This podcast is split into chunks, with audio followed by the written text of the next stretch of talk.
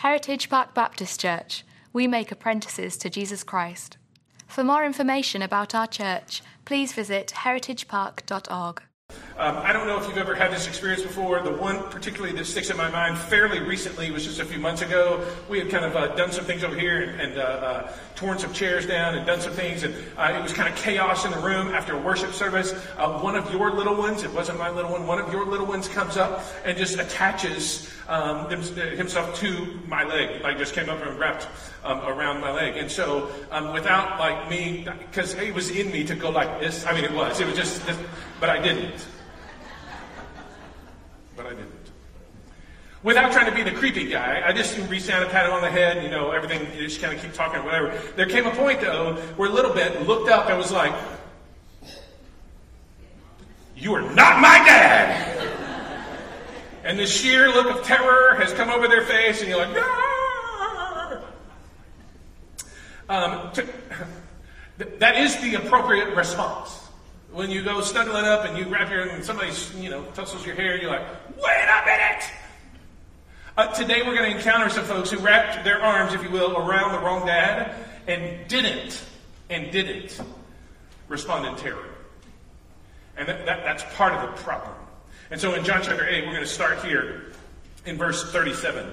Um, and really, I'm just trying to tour guide through this passage, and I'll try to point out three big things along the way. Uh, but we're going to start at verse 37. Uh, I know this is Jesus talking, and he's talking to Jews who had given him some pushback um, about what some of the things that he had said. I know that you are offspring of Abraham, yet you seek to kill me because my word finds no place in you. I speak of what I have seen with my father, and you do not, excuse me, and you do what you have heard from your father. They answered him, Abraham is our father. Jesus said to them, If you were Abraham's children, you would be doing the works Abraham did. Let's pause right there. Um, there are two fathers, two wrong fathers, if you will, uh, that Jesus identifies. They thought um, that they had kind of wrapped their arms because of their pedigree, their um, quite literal genetic heritage. They thought they had wrapped their arms around Father Abraham's leg, but they didn't. And Jesus points this out. Um, Jesus is very clear. Abraham, you think just because you're ethnically linked um, to Abraham uh, that, that, you're okay, but the reality is is that it is the ethic link that's the issue. They wrap their arms around Father Abraham, thinking we're ethnically connected, but ethically they are not. It's why specifically he says. Um, uh, Abraham is our father. They answered him, verse uh, 39. Jesus said, If you were Abraham's children, you would be doing the works that Abraham did. Um, it, is not enough to claim pedigree and believe that you're okay with God. And depending upon where you grew up, and the environment in which you grew up, the house in which you grew up, the um, religious um, kind of culture in which you grew up, some people think exactly that. Well, I grew up in this kind of family, or was in this kind of thing, or this kind of situation, and therefore, Jesus and I, we're okay. But if we cannot rely on our pedigree, and think that we can, because we're in already, we can just wrap our um, legs, if you will, wrap our arms around Father Abraham's leg and it'll be okay. Jesus is clear about this. Ethnically linked is not it. There's an ethical part about this. The second part, he continues, verse 40. But now you seek to kill me, a man who has told you the truth that I heard from God. This is not what Abraham did. There's that ethical side. Verse 41. You are doing the works your father did. They said to him, We were not born of sexual immorality. We have one father, even God. So now they've, they've upped the ante here. It's not Father Abraham they're holding on to, it's God. But, the reality is, look at what Jesus responds. Verse 42 Jesus said to them, If God were your father, you would love me, for I came from God, and I'm here. I came not of my own accord, but he sent me. Why do you not understand what I say? It is because you cannot bear to hear my word. They wrap their arms around this, and Jesus is saying, God is not your father. How do you know? Well, you neither hear the messenger or the message that he's bringing. You neither hear the messenger. If, if, if you, verse 42, if God were your father, you, you would love me.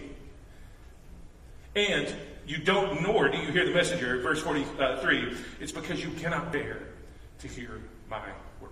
Again, depending upon the environment in which you find yourself, in which you grew up, to which you were exposed, you may think, okay, I really think I'm okay here. And what I want to say um, to you is that there's no way of getting around, in the mind of Jesus or in this particular situation, there's no way of getting around the individual responsibility to know who God is and respond to Him accordingly. Two wrong fathers. Now, I mean, if you have this encounter with Jesus, maybe just maybe you look up and you have that moment where you're like, ah! They did not. They did not. And so Jesus specifically goes after um, uh, their. Um, he goes after their worldview. They think that they're safe, and then he just he he brings it. You ready? Verse forty-four. You. I, please try this at your next dinner party, okay? Like, I would love to know how this shakes out for you. Uh, you are of your father, the devil. I, I, would love to know if, like, if you roll that out sometime, you just let me know how the response goes. Um, d- don't really try that. Like, some of you are like, that's weird that he would say that. I just thought it'd be funny if you tried it. Uh, let me know. You are of your father, the devil. And your will is to do your father's desires. And then listen how he describes it, okay? So, again, one more time. Your will is to do the, uh, the things that he desires. There's this ethical connection. Fatherhood is not about the kind of genetic link, it is about the ethical link. So you're of your father devil. Your will is to do your father's desires. He was a murderer. This is how he starts. He was a murderer from the beginning. You are of your father devil. He is a murderer from the beginning. What, what does that mean? Well, Jesus is pointing backwards to the garden story. In the garden story, what do we find? Adam, Eve. Um, the enemy comes in, Satan comes in, he's uh, formed up like a serpent, so to speak. And you got this talking uh, reptile there, and he speaks, and temptation happens. Eve takes, gives it to her husband who's with her, they fall. And what is the result of that fall? The, the result of that fall is, is death. This is exactly what God promised. Don't eat of that tree, because the day that you eat it, you will surely die. And when they, did they die in that moment? No, they didn't die like right then. It wasn't just like lights out. But the kind of death that they experienced might have been worse than even that because they were immediately separated from God. They knew their sin, they knew their shame, and there were catastrophic generational consequences because the next story, after you get past Genesis 3, is a story about two brothers, Cain and Abel. Anybody know what happened in the end with those two? Death. Cain murders Abel. And you just, you just watch as, as the story unfolds. There's this culture, if you will, of death that just keeps going. It's not only, though, when, when the scripture describes Satan as the murderer from the beginning, it is not only the destruction of the, if you will, the bios, the biological life which we have, although he would love for that to be the case and has built a culture to try to make that happen as much as possible. It's not only that, though. It's also the shrinkage, if you will, the, the, the, the, pull back from all of the things that God would have for us, from all the what the scripture would call the abundant life that He wants to give us. Here in just a couple of chapters, we're going to encounter Jesus talking, and He says, um, The thief comes to steal, kill, and destroy, which we'll talk about in just a minute. I have come that you might have life and might have it either abundantly or to the full, like sheer to the top, even where once you fill it up, you put like a few more drops in there, and it kind of has that little hump there. That's the kind of life that he wants to provide for us. And when he says he's a murderer from the beginning, that's what he's talking about. He's talking about pulling back from that.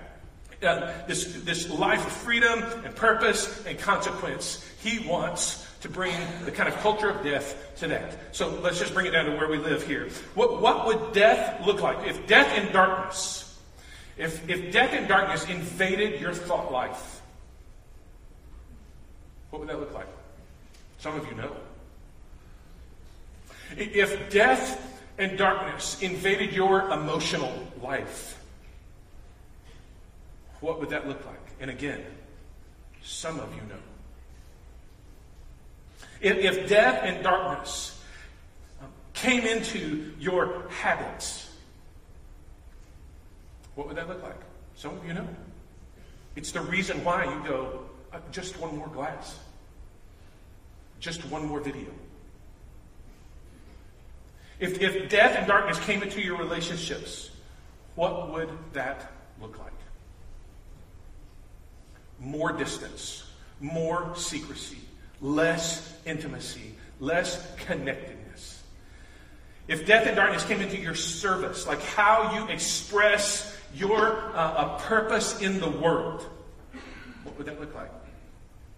At your job, at your home, um, in your own uh, just uh, relationships in your neighborhood or on the ball field or wherever it may be. If, if death and darkness came into your life in the kind of sphere or domain of meaning, like how would death and darkness bear down on your sense of purpose and meaning in life, or on your future. If death and darkness came into your the, the, the realm of your life where you think about your future, if death and darkness reigned there, he who was the murderer from the beginning, what would that look like? When we talk about he's a murderer and has done so from the beginning, his agenda is always death. And though your physical body may continue on, what he is after here is something uh, more devastating than even just your physical body quitting. He's after the complete kind of devastation and death. Secondly, look how he describes it. He was a murderer from the beginning and does not stand in the truth because there is no truth in him. I'm still in verse 44. When he lies, he speaks out of his own character, for he is a liar and the father of lies. Anybody have elf in their mind when you hear that? You lie, you sit on the throne of lies. Anybody? No? Thank you. Okay, you're with me. Appreciate that. Uh, it's the only Will Ferrell movie I actually like, so there you go. All right, so um, I don't know why I said that. When he lies, he speaks out of his own character. He's a liar uh, and the father of lies. Look, look at what he says. There is no truth in him. He does not stand in the truth. So there's nothing in him that would promote the kind of truth. Um, there's nothing around him. He doesn't stand in the truth. There's no environment in which the truth interacts with him or affects him. And then lastly, um, he, when he speaks, he uh, speaks out of his own character. So it is so permeated him that there's nothing else that can come out of him. When Jesus says in Matthew chapter 12, out of the overflow of the heart, the mouth speaks. What is overflowing, if you will, in the, in the devil's heart is this kind of lie, this kind of darkness, this kind kind of death and deception, and out of that comes. So whenever you hear the enemy speaking, he's speaking a lie. That's what you need to know. What, what would that sound like? Well, I'm going to use those three things we talked about earlier. The thief comes to steal and kill and destroy. Try these on for size. Um, you need that, and you need it now. You may need it, but I'm telling you, you need it right now. This could be something material or something else part of the challenge, I think, uh, of that is, is uh, pushed by our kind of microwave culture where we're like, of course we need this and we need this now. Of course we do. And sometimes, um, instead of waiting, like the, the very thing that would uh, help us grow and become who God wants us to be is actually the waiting part, even though we don't love it. And the enemy comes along, you need that, and you need that now. And this is what stealing looks like. Thank you, I will take it. I'm in, I feel entitled to this. Secondly, maybe it sounds like uh, this is really living. Like this, this is really living. He comes to steal, steal, and to kill. And, and sometimes the, the way that he expresses that lets us uh, buy into uh, the lie that whatever's going on in that moment, whatever's happening around there, whatever is uh, shaping um, th- this kind of circumstance in which I find, this, this is what's really and what it could be is actually really dying. And lastly, uh, leave that for this to steal and to kill and to destroy. Leave that for this. I know you're in this right here, but it's kind of dissatisfying and sometimes it's hard. So let's pick up from here and go over here to this. Let's leave that for this. How many people in their 40s and 50s have done exactly that and thrown away decades of investment and goodness for they've left that for this. He's a liar. He's the father of all lies. When he talks about stealing, you need that now. Killing. This is really living. No, it could be really dying. Destroy. Leave that for this. He, he, is, he is so crafty that he will actually, at times, let your life go well so that you just drift into one of these. He's not, he's not mounting a full frontal assault. He's not going to show up in his own Halloween costume, horns, uh, pitchfork, tail, whole thing. Hi, I'm here to destroy your life. I'm hoping this is okay. Trick or treat, by the way. That's not how he's approaching you. Some of us, he, he will leave alone.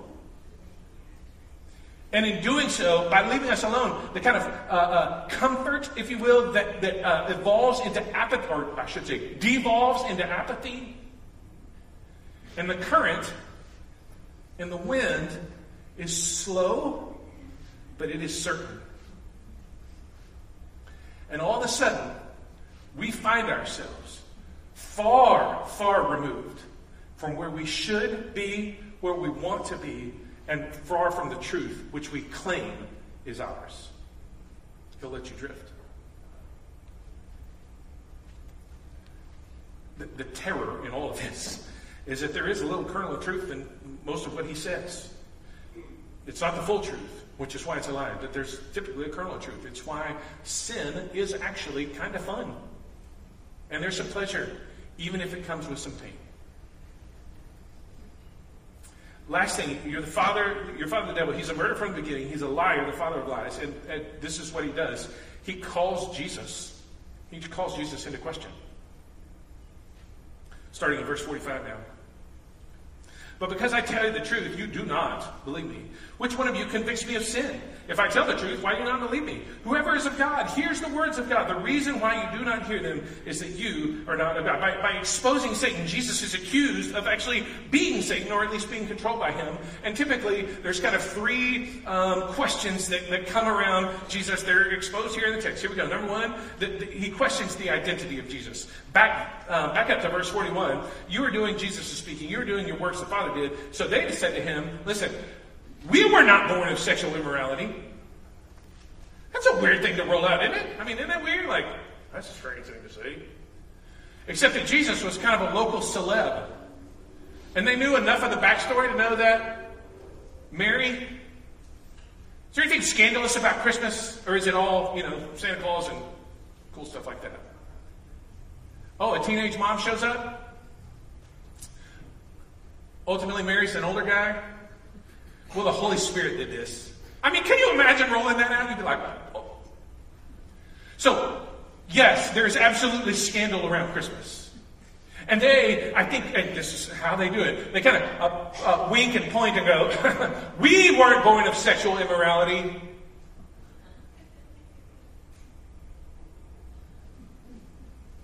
Questioning his identity.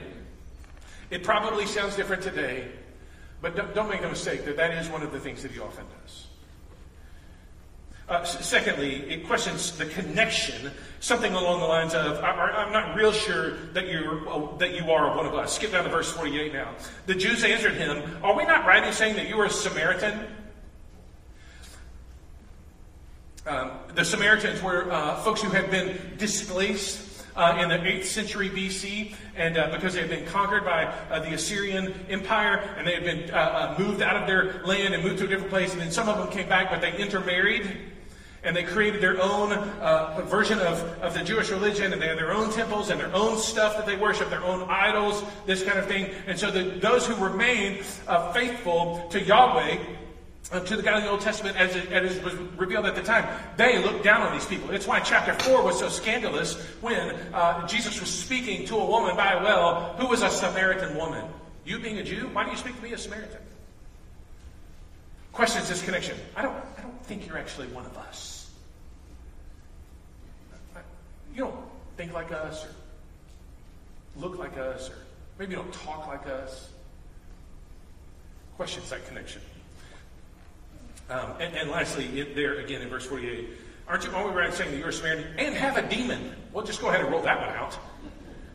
Jesus answered, I don't have a demon. I honor my Father. You dishonor me. They question his agenda. What, like, what are you about here? Because there is a, what we're experiencing is that you're doing stuff that people ought not do. Questions his agenda.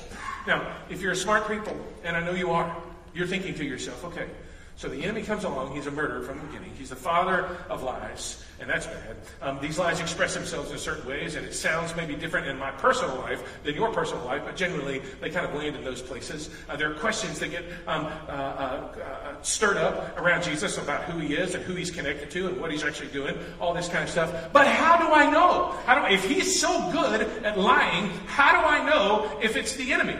I'm so glad you asked because I think the text actually helps us here. How do I know if it's Satan? One thing before we, we actually dig into the text here. If you want to know where Satan tends to be at work the most and where he lies the loudest, look for the places where Jesus is being revealed where he is being understood, where he is being believed, and where he is being followed. Those four things. Where Jesus is being revealed, where he is being understood, where he is being um, believed, and where he is being followed. I say that because some of us grew up and we survived the 90s, in, uh, late, late 80s and early 90s in Christianville. We made it. And what we figured out was that indeed, although there were books that promoted this, Satan is literally not under every rock. I don't know if you remember going through this, some of you who lived through that, but you'd like pick up the keyboard and Satan would be right there. And you'd uh, pull this box up that I occasionally annoyingly step on and Satan would be in there. And you'd walk into your office, whoa, under the keyboard. Oh no, it's the enemy. And all this kind of, and Satan got blamed and he, we felt his presence absolutely everywhere. He was under every rock. No, sometimes I can mess things up all on my own. Yeah? Anybody? We figured that out pretty quick too.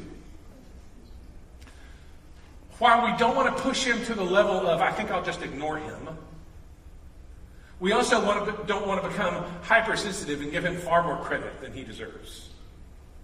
So, how do we know if it's Satan? Uh, th- these two things I'll just point to here. Again, you, you, want to know where he's lying the loudest, where he's most active. Look for the place where Jesus revealed, understood, believed, and followed. The best understanding of who Satan is and what he's about occurs in the context of, under, of understanding who Jesus is. So that's where we start, verse 46. Which one of you convicts me of sin? If I tell you the truth, why do you believe me? Why don't you believe me? Um, nobody in that conversation and nobody in here can convict Jesus of sin. Nobody. The, the question on the table is is he right? And the answer is undoubtedly so.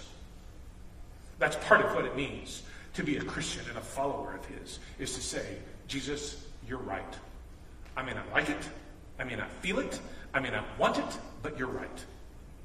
I may wish it were different. I may hope it changes down the road. I may wish that some experience of mine would allow me to step into some other place. But right now, I know that you're right, and this is the path that I'm supposed to be on, so this is the path I'm going to walk. Who Jesus is. Uh, secondly, uh, he will call into question not only who he is, but also uh, what Jesus says.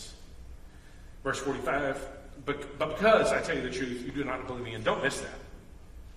It's because he told them the truth that they couldn't. Not like, in spite of him telling them the truth, they couldn't believe. The truth was like the sun on their concrete hearts, and all it was doing was hardening it up.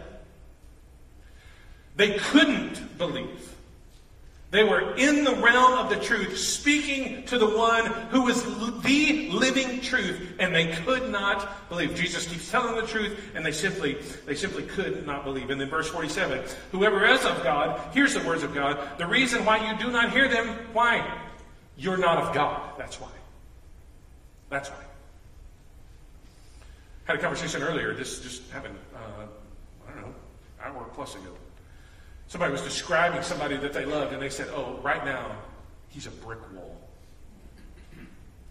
Two things. Number one, there's no amount of argumentation that's going to get you through a brick wall, is there? You can stand there and fuss at the brick wall all you want to, and it will not get you through. There has to be something more powerful than brick. I got good news. There is.